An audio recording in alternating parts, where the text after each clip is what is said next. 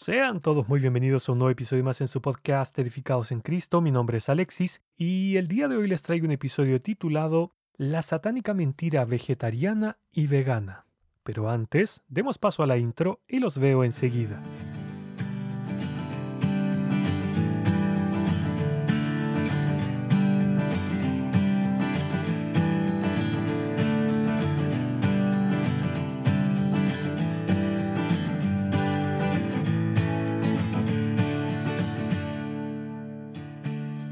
Hace ya bastantes años que el movimiento de vegetarianos y veganos ha venido masificándose alrededor del mundo, especialmente entre los jóvenes. No obstante, esta realidad ha permeado incluso en las iglesias, alcanzando, obviamente, a los jóvenes cristianos, quienes deciden no comer carne de animales o ningún producto de origen animal, repitiendo las palabras de las personas del mundo que dicen, yo respeto todas las vidas.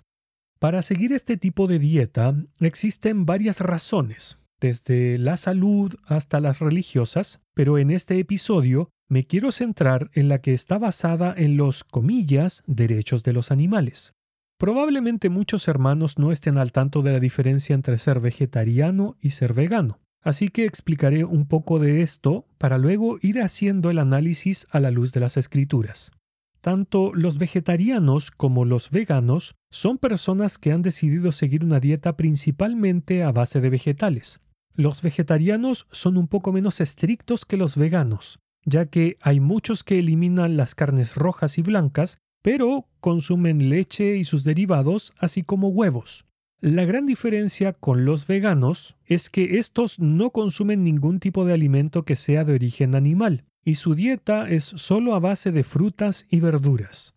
El término vegano es más moderno que el vegetariano, y quizás alguien no lo haya oído. En Internet dice que esta palabra la inventó un señor inglés llamado Donald Watson, quien en 1944, con otros seis amigos, fundaron la primera sociedad vegana del mundo, la Vegan Society. Se nos dice que la etimología de la palabra vegano proviene del término inglés vegan, que se escribe igual que vegano en español, pero sin la O final.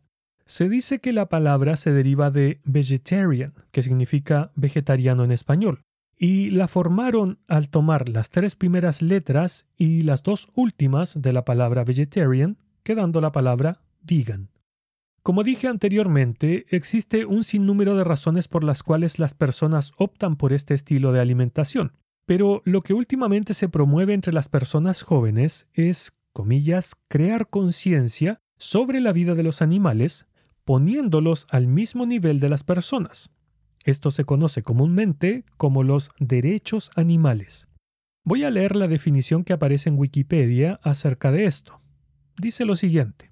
Los derechos animales son la idea en la cual algunos o todos los animales tienen derecho a la posesión de su propia existencia y de sus intereses más básicos, como la necesidad de evitar el sufrimiento. Deben recibir la misma consideración que los intereses de los seres humanos. Es decir, algunas especies de animales tienen derecho a ser tratados como los individuos que son, con sus propios deseos y necesidades, y no como una propiedad insensible. Pero, ¿por qué estamos viendo este tipo de cosas en nuestros días? La verdad es que es parte de la degradación moral del ser humano y las consecuencias de dejar a Dios de lado. Escuche los siguientes versículos. Pues aunque conocían a Dios, no le honraron como a Dios ni le dieron gracias, sino que se hicieron vanos en sus razonamientos y su necio corazón fue entenebrecido. Profesando ser sabios, se volvieron necios y cambiaron la gloria del Dios incorruptible por una en forma de hombre corruptible, de aves, de cuadrúpedos y de reptiles. Por consiguiente, Dios los entregó a la impureza en la lujuria de sus corazones, de modo que deshonraron entre sí sus propios cuerpos, porque cambiaron la verdad de Dios por la mentira, y adoraron y sirvieron a la criatura en lugar del Creador, que es bendito por los siglos. Amén. Romanos capítulo 1 versículos 21 al 25 Leí la versión de la Biblia de las Américas. Acá Dios nos dice que los seres humanos nos volvimos necios al cambiar la gloria de Dios por la de las criaturas. y que este desvío nos lleva a deshonrar nuestros propios cuerpos. En otras palabras, cuando el hombre decidió vivir como si Dios no existiera, esto distorsionó completamente nuestra capacidad de razonar. Es que negar a Dios en un mundo que evidentemente nos deja ver que fue creado por Él tiene consecuencias. Porque si sacamos, por así decirlo, a Dios del escenario, al hombre no le queda más remedio que comenzar a plantearse realidades absurdas. Realidades que precisamente entorpecen el razonamiento humano, como por ejemplo la famosa teoría de la evolución que dice que todo lo que existe es producto del azar. Y en esta distorsión de la realidad es que el hombre comienza a considerar a los seres vivientes que lo rodean de una manera igual a ellos mismos. Claramente, como Dios se opone al pecado y está resuelto a castigarlo como es debido, por eso es que Pablo nos dice que Dios los entregó a la impureza en la lujuria de sus corazones. Es decir, que Dios revela su ira santa contra el pecado al dejar que los hombres reciban las consecuencias de haber suprimido la verdad de Él con la injusticia humana.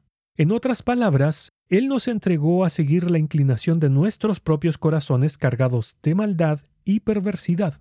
Aunque, ojo, Dios no nos mueve hacia nuestras impurezas ni tampoco las estimula, sino que éstas son la consecuencia de nuestro propio alejamiento de Él. Es como si Dios nos dijera, ok, ¿quieres hacer tu voluntad? Perfecto. Mi castigo es dejarte hacer esa voluntad, pero no te quejes cuando recibas las consecuencias de tus actos. Es como si nosotros voluntariamente eligiéramos meternos en un lodazal, ignorando las advertencias de Dios, y Él, en base a nuestra desobediencia, simplemente nos deja revolcarnos en la inmundicia que hemos escogido. Vuelvo a repetir que no es Dios quien nos insta a esto, porque dice Pablo en el pasaje que leí de Romanos, por consiguiente Dios los entregó a la impureza en la lujuria de sus corazones. Es decir, que la impureza y la lujuria ya estaban en nuestros corazones y no fue Dios quien la puso allí. Él solo, comillas, soltó las amarras para que se manifestara nuestra rebeldía al desobedecer sus designios divinos. Mis hermanos, es que existe una conexión entre deshonrar a Dios como Dios y degradar la dignidad humana, porque nosotros fuimos creados a la imagen de Dios, y cuando Él es deshonrado, la dignidad del ser humano comienza a ser pisoteada, porque ya no tenemos ningún punto de referencia. En otras palabras, nos quedamos sin ningún argumento racional para colocar a los hombres por encima de los animales. Y es desde aquí, desde donde nacen estos movimientos que equiparan a los seres humanos con los animales. Obviamente, Satanás aprovecha este desvío de las mentes y corazones humanos, estimulando en nosotros el pecado y la desobediencia. Es que Él es experto en ponernos alternativas para alejarnos de Dios. Por así decirlo, Él nos facilita el trabajo de querer desviarnos de Dios. Miren, para que se hagan una idea de qué tan grave es esta desviación, les voy a leer la declaración que hizo la señora Ingrid Newkirk, que es una activista social, defensora de los derechos de los animales, escritora, presidente y cofundadora de Personas por el Trato Ético de los Animales, cuyas siglas en inglés son PETA, la cual es la organización más grande del mundo dedicada a proteger a los animales. Bueno, ella dijo lo siguiente, escuchen atentamente. 6 millones de judíos murieron en campos de concentración, pero 6 mil millones de pollos de criadero morirán este año en mataderos. O sea, la mujer compara el asesinato de seres humanos en los campos de concentración a manos de los nazis con faenar pollos. ¿Acaso esto no es una locura? Porque ¿en qué cabeza cabe que un ser humano es igual a un pollo? Y, sobre todo, esta mujer equipara los horrores del holocausto vivido por más de 6 millones de judíos con el faenar pollos para el consumo humano. Es ridículo. Ahora bien, si miramos las escrituras, vemos que cuando Dios terminó de crear al hombre y a la mujer, les dio el mandato de reproducirse, de llenar la tierra y de cumplir con el rol de señorío sobre los animales creados. Esto está en Génesis capítulo 1, versículo 28 misma idea que encontramos expresada en los Salmos. Escuche. Digo, ¿qué es el hombre para que tengas de él memoria y el Hijo del hombre para que lo visites? Le has hecho poco menor que los ángeles y lo coronaste de gloria y de honra. Le hiciste señorear sobre las obras de tus manos. Todo lo pusiste debajo de sus pies, ovejas y bueyes, todo ello. Y asimismo las bestias del campo, las aves de los cielos y los peces del mar, todo cuanto pasa por los senderos del mar. Salmos capítulo 8 versículos 4 al 8 leí la versión de la Reina Valera 1960. Quizás alguien se pregunte, ¿por qué Dios nos dio un señorío sobre los animales? Bueno, déjenme leer un versículo del Génesis que nos dice el por qué. Dice así, y dijo Dios, hagamos al hombre a nuestra imagen, conforme a nuestra semejanza, y ejerza dominio sobre los peces del mar, sobre las aves del cielo, sobre los ganados, sobre toda la tierra, y sobre todo reptil que se arrastra sobre la tierra. Génesis capítulo 1 versículo 26 leí la versión de la Biblia de las Américas. Esta es la explicación. Ya que Dios nos hizo conforme a su imagen y semejanza, por eso nos dio un señorío, pues Él es Señor, el soberano de toda la creación, y al haber sido creados a su imagen, debíamos también imitarle en esto del señorío. Por lo tanto, nosotros como seres humanos estamos por sobre los animales de este mundo porque Dios nos asignó dicho puesto y nos otorgó dicha dignidad. Entonces, ya hemos visto que deshonrar a Dios nos trae terribles consecuencias sobre nuestra propia dignidad, y que nosotros como sus criaturas no somos iguales a los animales, sino que fuimos hechos superiores. Aunque sabemos que tras la caída, la creación fue maldecida a raíz del pecado, quedando así contaminada. Génesis capítulo 3, verso 17 contaminación que fue removida cuando el Señor Jesús murió en la cruz.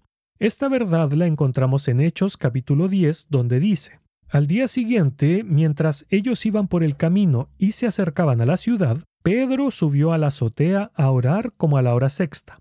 Tuvo hambre y deseaba comer, pero mientras le preparaban algo de comer, le sobrevino un éxtasis y vio el cielo abierto y un objeto semejante a un gran lienzo que descendía bajado a la tierra por las cuatro puntas. Había en él toda clase de cuadrúpedos y reptiles de la tierra y aves del cielo. Y oyó una voz, Levántate, Pedro, mata y come. Mas Pedro dijo, De ninguna manera, Señor, porque yo jamás he comido nada impuro o inmundo. De nuevo, por segunda vez, llegó a él una voz, Lo que Dios ha limpiado, no lo llames tú impuro. Y esto sucedió tres veces e inmediatamente el lienzo fue recogido al cielo. Hechos capítulo 10 versículos del 9 al 16 leí la versión de la Biblia de las Américas.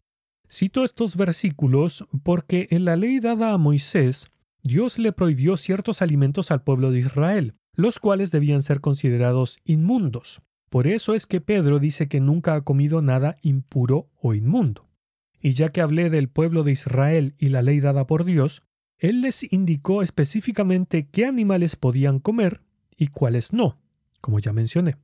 Pero, como acabamos de ver, el Señor limpió la creación con su sangre derramada en la cruz del Calvario, y es Él mismo quien le dijo a Pedro que matara y comiera. Por lo tanto, nosotros podemos comer de cualquier animal porque Dios lo limpió todo, y debido a esto, todo es bueno. Por eso es que Pablo dice, pero el Espíritu dice claramente que en los postreros tiempos algunos apostatarán de la fe, escuchando a espíritus engañadores y a doctrinas de demonios, por la hipocresía de mentirosos que, teniendo cauterizada la conciencia, prohibirán casarse y mandarán abstenerse de alimentos que Dios creó para que con acción de gracias participasen de ellos los creyentes y los que han conocido la verdad porque todo lo que Dios creó es bueno, y nada es de desecharse si se toma con acción de gracias, porque por la palabra de Dios y por la oración es santificado. Primera de Timoteo capítulo 4 versículos del 1 al 5, leí la versión de la Reina Valera 1960. Así que mis hermanos, nosotros como creyentes no debemos ser vegetarianos o veganos debido a lo de los derechos de los animales, porque como dije hace rato, esto no es más que una mentira satánica, pues vimos qué nos dicen las escrituras.